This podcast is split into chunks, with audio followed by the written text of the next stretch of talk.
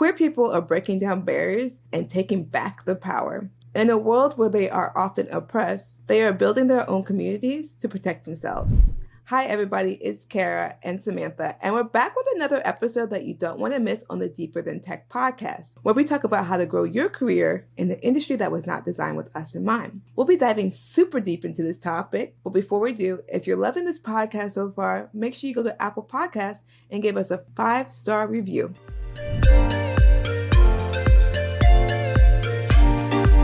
Kara, can you give us a little bit about your background?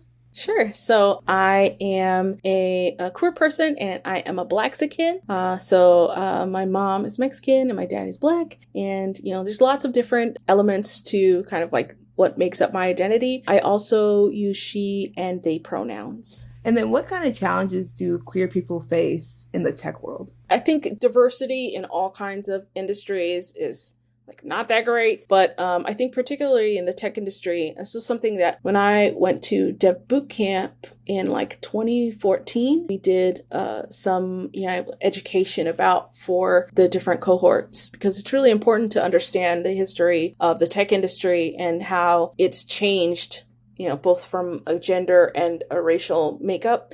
Um, but I think as a queer person, I think tech has been a really interesting uh, place because I think in some ways it's been welcoming in ways that other industries have not. But I also think that it has a very historical bro culture, uh, like white bro culture, which I think uh, really sets a precedent for it having homophobic kind of like tendencies living on it.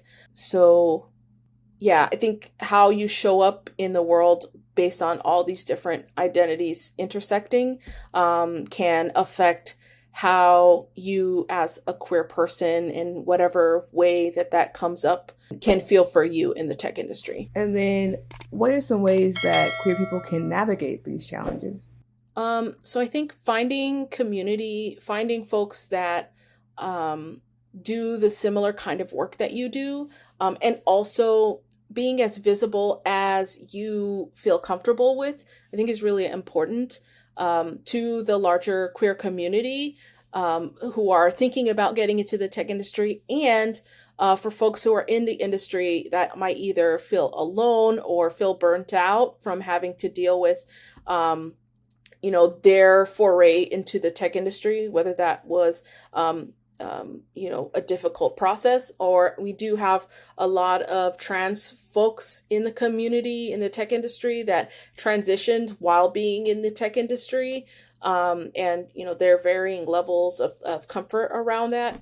Um, but i think having visibility having other folks to commiserate with and uh, share resources with um, i think you know do very well for for everybody being able to um, you know continue to thrive in the tech industry and are you finding these communities at your job or is it just maybe online how can you interact with other sure so yeah, I think there's a few communities that I definitely think about immediately when um, I think about my experience of getting into tech. There was um, that first hackathon that I went to was done by it was TransHack and it was uh, Kortney Ziegler um, out based in in Oakland that did that work. Oh, Kortney Ziegler and um, Tiffany. Um, so Kortney Ziegler and Tiffany Mikell.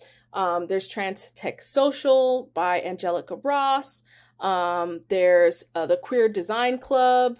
There's um, uh, Write Speak Code, which is an organization that um, that I think was really important for me uh, for like and other technologists of marginalized genders in tech. Um, a community that we kind of like hold on to. There's also lesbians who tech um, and allies um, that have a really huge, um, you know, set of events that they run.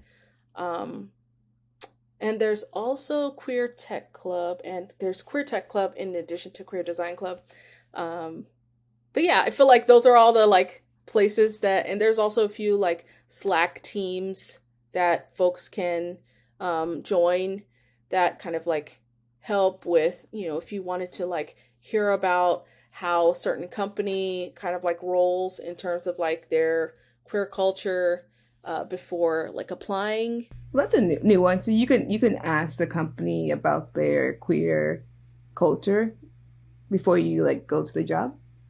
So you wouldn't ask the company directly, but it's basically like a back channel to be able to ask um, different uh, you know, staff or whoever is in that community, you know, hey, does, do you know anybody that works at this company or do you work at this company so that I can kind of like get more of a firsthand um, understanding of folks' lived experience as, uh, you know, it relates to a, a certain company.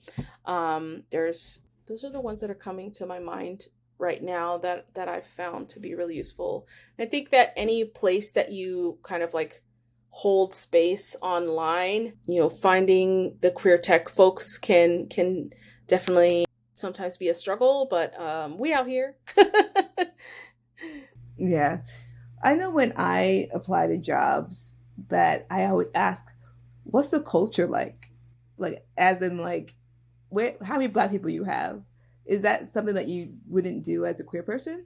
I think the difficulty with that is depending on who you're talking to. Um, so that's why I think it's really useful to be able to um, either be in a space where people are already consenting to be in that conversation. I think for queer folks, you know, we already have um, a lot of complexity when it comes to like uh, folks being outed or you know having consent around your identity being communicated so um, it's kind of difficult in an interview uh, you know different than like racial identity because I mean, people can just either assume or know like how, you know how many black folks might show up visibly right to them um, but i think because of the level of like violence that can result um, from either like being visible at work or communicating um, your gender or sexual identity at work, those kinds of things that the interviewers would know about. But I think a good sign, like some green flags that I feel would would uh, come up for me if I was going to an interview if people um, were communicating their pronouns at the interview, if they talk about uh, the kinds of work that they do that either kind of talk about equity, gender equity, or gender justice uh, as it pertains to their work, or if they're doing any kind of like DEI focused work, I think are green flags. Um, there definitely might not be like 100% like you're totally going to uh, enjoy yourself at that company. But i think that those are definitely moments where you can say like oh tell me a little more about um, you know more about that. There's also uh, a website that holds some like diversity report information. Um, so you might be able to get some information from there depending on how that company might like poll their staff about how they self identify, like how each of their staff identify. But I've always felt like a consentful way to do it is asking for folks with lived experiences in you know in consented safe spaces to be able to talk about their experiences because that's you're going to get the most genuine uh, kind of like reflection of what that culture is for those folks. Yeah. At my company they want us to start putting our pronouns on our slack. How do you feel about that I think that having that kind of information allows other folks that are either non binary or trans or gender non-conforming to be able to feel more safe to be able to provide that information. I think it's um, to me a default like important thing to share with folks um, and to ask uh, periodically um, because even though somebody has given you their pronouns at some point um, they might or might not have changed it, or they might feel a certain type of way that day, right? Like if you're gender fluid, you know, I might be using a certain pronoun today, but tomorrow I might want to use a different pronoun. Um, and so just being able to check in with folks to make sure that we're respecting each other as we communicate, I think is important. Um, the other part of that that I found from us trying to do that and me, you know, from my experience at TXI, wanting to make sure that our work is to make people feel welcome, both in our interviews and with our colleagues. There are folks that are like, I I don't want to be a, have to disclose my pronouns and uh and that those are like for for more reasons uh that are varied and not just like what you might think of like, oh, I just don't want to participate. So I think that doing it because you want to provide a welcome space or doing it because you want people to know um, and leading with that, asking people for their pronouns um, and being okay with them not telling you. Um, so then, in that case, either using n- gender neutral days or um, asking them how you'd like them to be referred, maybe just using their name. Right. I think those are all ways that we can continue to do that work, to be welcoming and uh, and seeing each other without without making the burden of that work be living on gender non-conforming folks and trans folks, right? Yeah, I have my pronouns, but I feel like before it was optional and it seems now to be more forced by companies. So I feel like it's to me it feels a little different because um, now you don't really have that allyship. It's more like I have to do it because Jim from HR said I had to do it. So I don't know. That's just my opinion. Yeah, I think that that's definitely a good point. Like the the like signaling of safety kind of gets removed because you don't know if that person is doing it because they want to and they care about um you know what that means versus like somebody being forced to and just like it like I have to do it, right? So I think that that yeah, that can definitely be like more complicated now. But I really appreciate the different platforms that are allowing that to be options for people to put that information out. What advice would you give somebody who's queer to help them navigate their way through the tech world? I would say that it's really important for you as an individual to spend time to understand what level of comfort you want to have in sharing yourself with your potential company that you want to work with um, or with the industry uh, or the public as whole right? I think we all do that as queer folks all the time. We're always navigating like how much do we want to share um, with others um, and think about how much space you want to like give to the company for providing that visibility and i think it's important for you to give yourself grace if you feel like that is not something that you want to provide. Um, don't feel like you have to.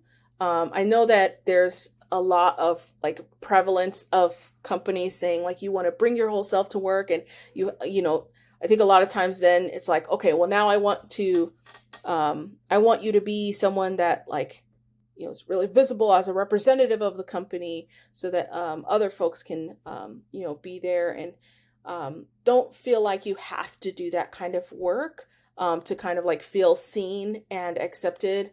Um, and if that is like only that is the only way that folks are responding to you then um, i think that's a not a good reflection of that company there are a lot of different companies that that have a lot of queer folks and that are doing really good work. So i mean hope you find us. Um, and um, take yeah i feel like those are those are really important pieces of um, what you should do as you're getting into the tech world. Take care of yourself find your people give yourself grace and you know slay slay it. You know like be be your most authentic self to the extent that you want to be whether that's in your job or out. Like, yeah, I mean, I feel like the only thing you own is like you don't own you don't owe anything but to yourself, right? So like however you want to show up for yourself in in in whatever way, like I think we like your your fellow queer folks support you and see you um, and we want you know we want to continue to see more more queer folks um, represented and celebrated in the in the tech industry so yeah. Thank you so much kara for sharing your experience about being a queer Blaxican person. Until next time y'all. Bye. Bye